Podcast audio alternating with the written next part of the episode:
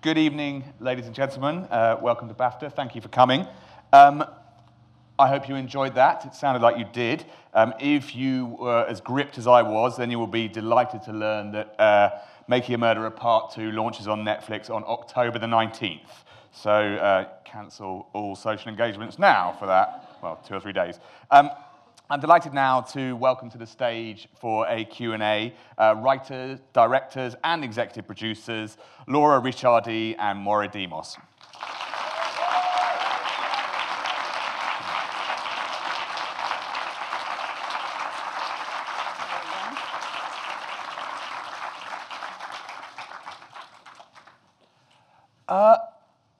So how did this second series come about, and what story were you trying to tell? Well, we knew at the end of part one that we'd left viewers with questions. And we certainly believed that the story itself wasn't over. We, like others, I think, were sort of tracking the response to part one, and knew that people were still interested in the story. And we learned in January of 2016 that Kathleen Zellner had taken Stephen Avery's case. So, and we knew that, you know, Stephen maintained his innocence, Brendan maintained his innocence, and that they're both fighters, you know, that they were going to take it to the next level. So we spoke with Laura Nirider and Steve Drizin, who you see in this episode, who represent Brendan Dassey, and knew that they were continuing to challenge his conviction, his sentence in federal court. And we also reached out to Kathleen Zellner and tried to negotiate access with her. So once we knew that Stephen was on board with us continuing to tell the story, the family was on board, and all the lawyers were on board, we were back on board. You open up in that episode with all of the media coverage. How did that affect your work? Because obviously that wasn't happening when you were making the first series. Well, I think, you know, as soon as we started filming part two, it was very evident to us that it wasn't just about going back to Manitowoc County and picking up where we left off, because the world that we were documenting had changed and was very much affected by part one. And so we needed to find a way, you know, to set the context for where this next phase of the story was going to take place. So it was important to us to pick up with the launch of the series, because it really does affect what you see play out over the next 10 episodes. But in particular, you know, how the sort of mass interest in this case affected our work.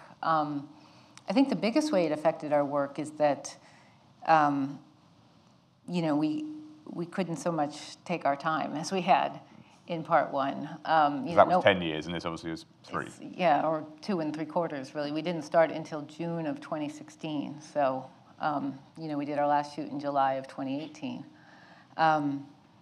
So, you know, no one seemed to mind that they were watching a story that had happened 7 years prior with part one, but that was not going to fly this time. So we had to find a way to do the same sort of intimate, in-depth, layered storytelling and yet be almost as current as the news.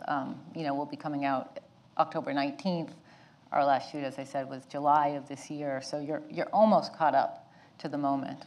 And the implication from that episode was that Kathleen Zellner came on board, took the case, having seen your documentary. Does that in any way compromise the story you're trying to tell, in that she might want to, for example, be a star in the show or to affect the outcome?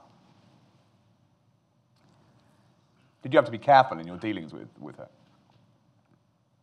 You know, as there's a title card in this episode that you know indicates that Kathleen is the winningest private post-conviction attorney in the United States. She's incredibly accomplished as a civil litigator and as a post-conviction attorney. She's made millions of dollars in her practice. She's taken her share of high-profile cases. She's very media savvy, so. You know, all we know really is what she told us her motivations for participating in the series were, and none of it was about, you know, the fact that this was a high-profile case, as she articulated to us. I mean, she's high-profile anyway. Yeah, she's high-profile anyway. So, I mean, what we show here is what she explained to us, which was she had a client, Ryan Ferguson, whose conviction she had gotten overturned. He brought her attention to this story. He said, you know, there's this series on Netflix you should check out. Ryan himself had a co-defendant who he believed was very much like Brendan Dassey. He was quite limited. He had given a confession to the police. And so Ryan said, you know, check it out. There's some parallels. Kathleen watched Making a Murderer, and what she talked about with us was seeing Stephen's reaction in the courtroom to the reading of the verdicts in 2007, and just believing in him from that moment. And the other thing that she said to us is that she thought there was an injustice in terms of what she had seen documented, and she said that she doesn't tolerate bullying. And what she thought she witnessed in watching the documentary was an example of bullying. I assume that we're going to come on to the, in future episodes, to the Brendan case. Can you just say, so that's one extra level of complexity on top of the first series. Can you clarify, I suppose, how part one and part two are going to differ story-wise? Well, in part one, we were very much, you know, our goal was to give viewers the experience of being an accused in the American criminal justice system. You know, we had read about Stephen Avery when his story made the front page of the New York Times. He was a DNA exoneree charged in a new crime. That in itself was something we had never heard of. So it was his particular circumstance that we latched onto, and we wanted to journey through the system with him and take viewers on that journey. So, you know, in part two, it's really the experience of being convicted, trying to fight to prove your innocence from behind bars, and what are you up against? What are your advocates up against? What avenues can you pursue? And what's interesting is that Brendan's attorneys, Laura Nirider and Steve Drizin, they have taken Brendan's case out of the Wisconsin state court system, and they are arguing in federal court. And Kathleen's approach is, in many ways, the total opposite. She is back to the she's trying to get back into court at the county level, and using evidence to do so. So it was a, you know, an opportunity to take viewers into what to us was really a very unknown part of the process, and in talking to viewers about, you know, what's next for these guys seemed to be a very unknown sort of black hole about the criminal justice system. So it seemed like this opportunity to take viewers on this new phase of the process. But I think what emerges as you get deeper into these episodes is that post-conviction by definition is looking back. And I mean, you see some of that playing out here, but I think viewers will have an opportunity, both with Laura and Steve looking at what happened to Brendan, but also with Kathleen going through each piece of evidence and going through what the prosecution did and didn't do, and what the defense attorneys, Dean and Jerry, did and didn't do, come away with a much greater understanding of what you witnessed in part one. Mm. So they very much play off one another. And even in those charts we saw fairly early in that episode, what we're dealing with is quite complex for the layperson, legal procedures, and particularly for the British audience, American legal procedures. How much hand-holding did you feel you needed to do for the viewer to just try explain what's actually going on? Well, first we had to learn it ourselves, and then try to figure out an interesting way to share it with viewers. Because you come from a legal background originally, is that right? You were a lawyer before the documentarian. Yeah. Did you understand it? Once it was explained to me, I did, yeah. I mean, what was interesting is in episode 10 of part one, we had already seen, that was sort of our foray into documenting the post-conviction phase of the process for both Stephen and Brendan. We didn't give it much screen time for Stephen's post-conviction hearing, which happened in 2009, and you see a little bit of that in episode 10, but it's more about the outcome, the judge ruling, his trial court judge actually ruling against him, and him taking it up on appeal and losing at the appellate court level, and then the state's highest court, the Wisconsin Supreme Court, refusing to even look at the case. So, and that happened to both Stephen and Brendan.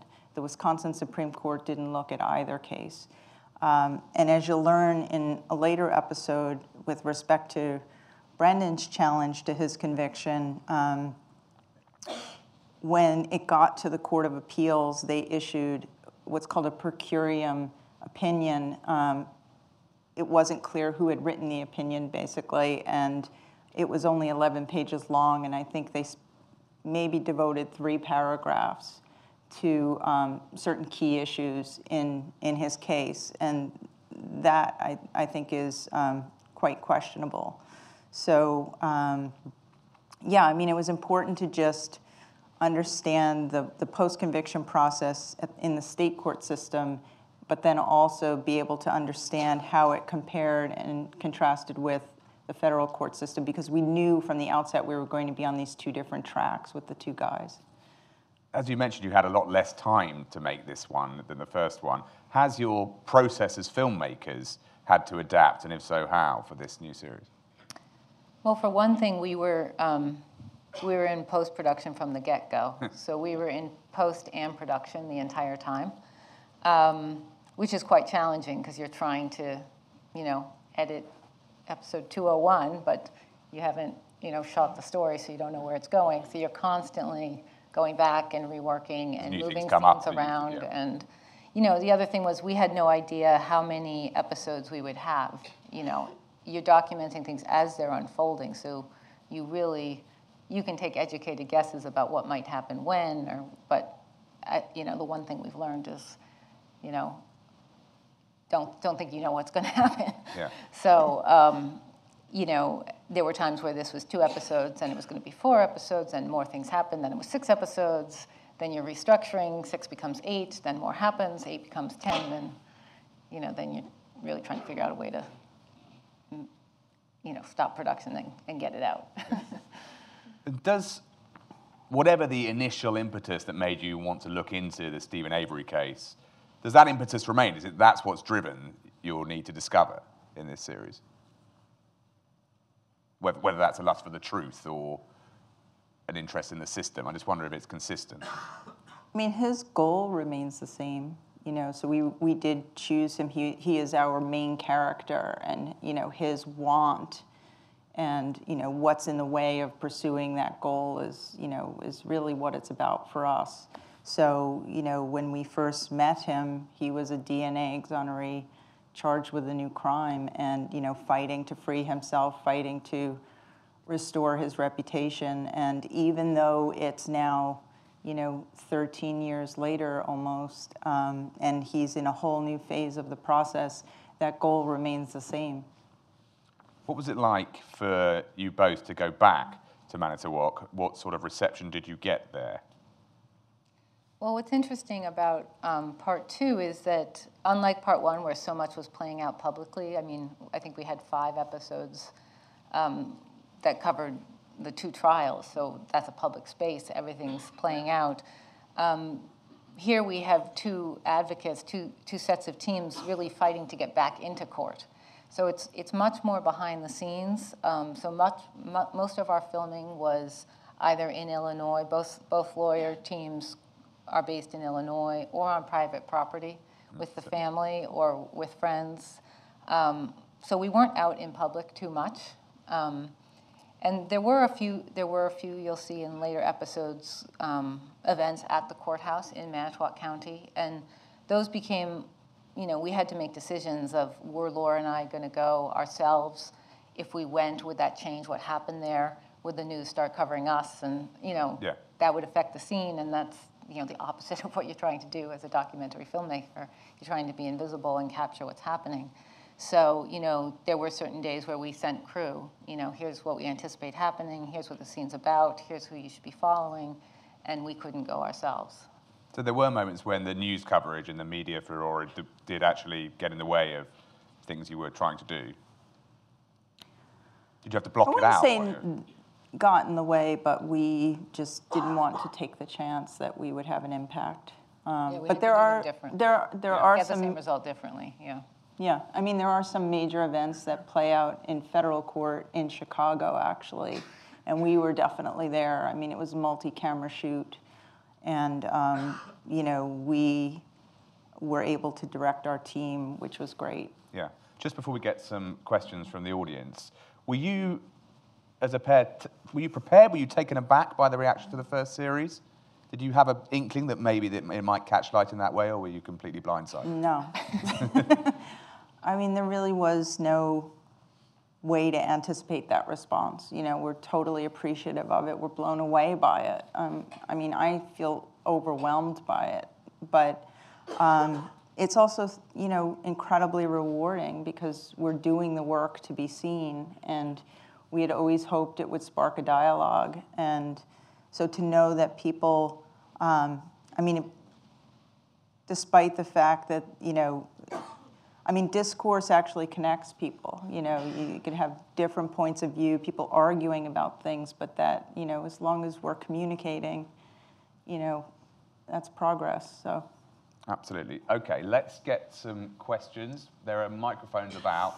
So that gentleman right on the side was first, and then we'll come to you. Hello.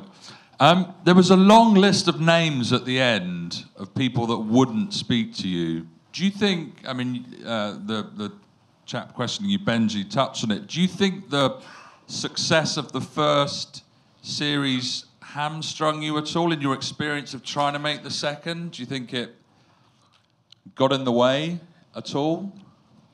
I mean, we've only seen one episode, so it's hard for us to tell. But as filmmakers, did you find that frustrating, difficult? I guess the short answer is no. I mean, there would have been the same list at the end of part one had we known we had to show the list. We cast a wide net in part one and in part two, sort of reaching out to anybody that we could think of that had firsthand experience of these events. You know, for part one, it was the 85 case, the exoneration, the Avery Task Force. It was many, many people. And, you know, of course, you can't control who decides to participate and who doesn't, and you respect those decisions. But then there was a lot of discussion after it launched that, you know, we didn't try to show these people, or we hadn't asked so-and-so, and we thought it would just be a little bit more efficient to just show who we had asked and show who had declined, and so we could get on to talking about other things after the launch. There was, yes, just in front of you. Hi. I loved it, by the way. It's so good. Oh, thanks. When you're interviewing people, how do you get to the truth? How much time do we have? I mean, you know, I like to believe when people sit down that, you know, they are speaking their truth at least, but when something, you know, when it's possible to fact check something, you know, if someone's not just speaking to their emotional experience, which you can't really fact check. I mean, I guess there are certain ways that you can, but,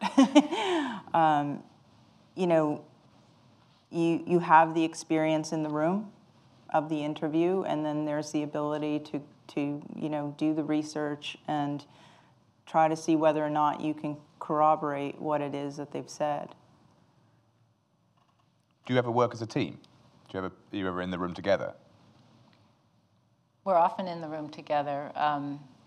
You know, season one, I was doing all the shooting. Laura was doing all the interviewing. This season, we had some funding and could hire DPs. So I was often there just helping frame up and keep track of the questions, or on certain occasions we'd be splitting up doing multiple shoots on the same day, in which case I would do interviewing as well. Sorry, I interrupted. Yes, down the front here, and then we'll go to you. Hello. I wonder if you could tell me how you felt about the allegations by the prosecution that you were in some way biased and had left out key evidence from the documentary.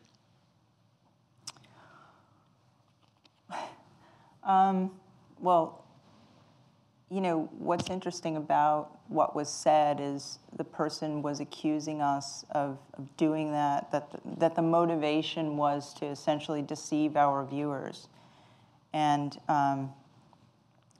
you know, we know that's meritless and, in fact, ridiculous. You know, we devoted 10 years of our lives to telling the story. We always considered paramount the integrity of the project. So, you know, and as a storyteller, especially the way we approach telling this story, we treat it as a narrative documentary, and at the center of that is drama. And, you know, what is drama but conflict? So why would we try to undermine the conflict and, you know, make Ken Kratz's case look weaker? I mean, I think we did him a favor, frankly, in part one by, you know, trying to bring to the forefront, because he's very convoluted when he speaks, by the way, you know, trying to make his points clear and concise and compelling. And if you were to go and, you know, look back at his press conferences, he says himself, I mean, in 201, you see here, he says, you know, because Stephen's DNA is found on the key and the blood is in the car, game over. You know, this guy did it. So, you know, he had plenty of opportunity to say what his most compelling evidence was. We believed we included all of it. I see, you know, that in his closing he mentions the hood latch, but it was never mentioned in a pretrial press conference. It was a blip at the trial. And so, you know, and in fact, what's interesting is because we were documenting Kathleen Zellner trying, as she says, to deconstruct the state's case, and she takes each piece of physical evidence and tries to test it, essentially. As you'll see in a later episode, one of those pieces of evidence is the hood latch. And, you know, the inquiry of herself and her DNA consultant is, you know, it's a forensic science approach. It's quite objective. And so, you know, I think by the end of episode 2, no one's worried about the hood latch. Yes, lady over here. Hi there. I also really loved the first series, and I'm really excited to see the rest of this, so thank you. My question is, we saw a little bit in that episode the reaction from Teresa Holbeck's friends and family. Did that take you by surprise? Did you anticipate that that might be how they might react to the first series in terms of their kind of upset, I suppose, at opening the case up and trying to disprove that he was guilty or innocent or whatever? No, I wouldn't say I was surprised by that response. You know, I mean, we had reached out to the Halbach family for part one. We had waited a few months out of respect. You know, our first day of shooting was Stephen's preliminary hearing in December of 2005. And, you know, the prosecution presented a pile of evidence and, you know, everything was fresh. And, you know, we thought the last thing they needed was us to be asking them to partake in a documentary. So we waited a few months and wrote a letter to them, which was how we approached every subject in part one. And they eventually declined, but we had ended up having coffee with Mike Halbach to discuss, you know, tell him more about ourselves, what we were interested in, why we were doing it. And, you know, during that coffee, you know, he basically said the same thing. You know, we believe you're just trying to make money off of this tragedy.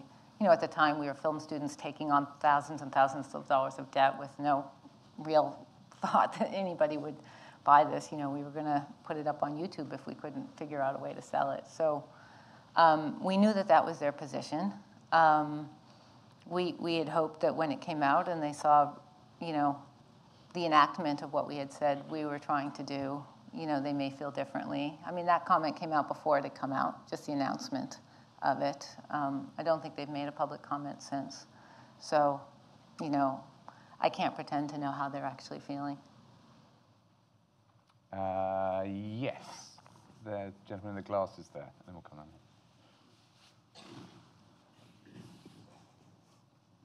on in.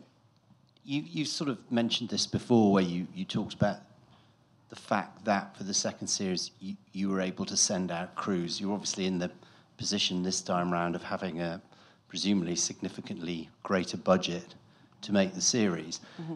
And obviously that must have been advantageous for you. It's just on a purely practical level. But I wondered what impact you think it had on you as journalists, as programme makers, as creative people. Do you think it affected your passion, your desire, your hunger? How did it affect you in pursuing the story? Well, I mean, you're right that at a practical level, especially trying, you know, in part one, it's true we had no money, but what we had was time, which was an incredible asset and allowed us to move to Manitowoc County for 18 months. So we ourselves could be on the ground, you know, hearing things at a moment's notice and off with our cameras and try to, you know, create that fabric that is the story. And, you know, now here we were living in Los Angeles trying to document a story happening in the Midwest. So it was critical to us to have, we had local crews. You know, we have breaking news in this story several times where something happens and you need to be out there within hours. And, you know, it would take us at least 8 hours to get a ticket, get to the airport, and get there. So there was that practical level. But I think, you know, even though this was a shorter period of time, we were shooting for just over 2 years, that's still quite a lot of time to be shooting. So we were on the ground. We were in the Midwest quite often. And that allowed us to sort of introduce our crews to our subjects so that, you know, they could eventually have the same sort of intimacy, you know, with Dolores Avery, say, if we couldn't be there on a day, you know, she suddenly is going to have to go to the hospital, you know, do we have somebody who could go and get in the car with her? And they've already met and have a rapport, so that's a trusted situation. But, you know, I think then it's about, you know, so we had the ability to get all the material in different ways. Sometimes we were there, sometimes we weren't. But then it's about, you know, working with the material together back in the edit room. And that was still, we had a bigger team, but it was still the two of us at the helm of it. So that passion was still there. I think we probably have time for one more. There was someone down here, yeah. We'll just wait for the microphone.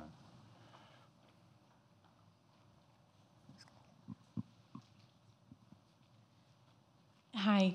Did you have any expectation after the first series that maybe Stephen Avery and Brendan Dassey would have been freed from jail, or did you expect a second series to carry on?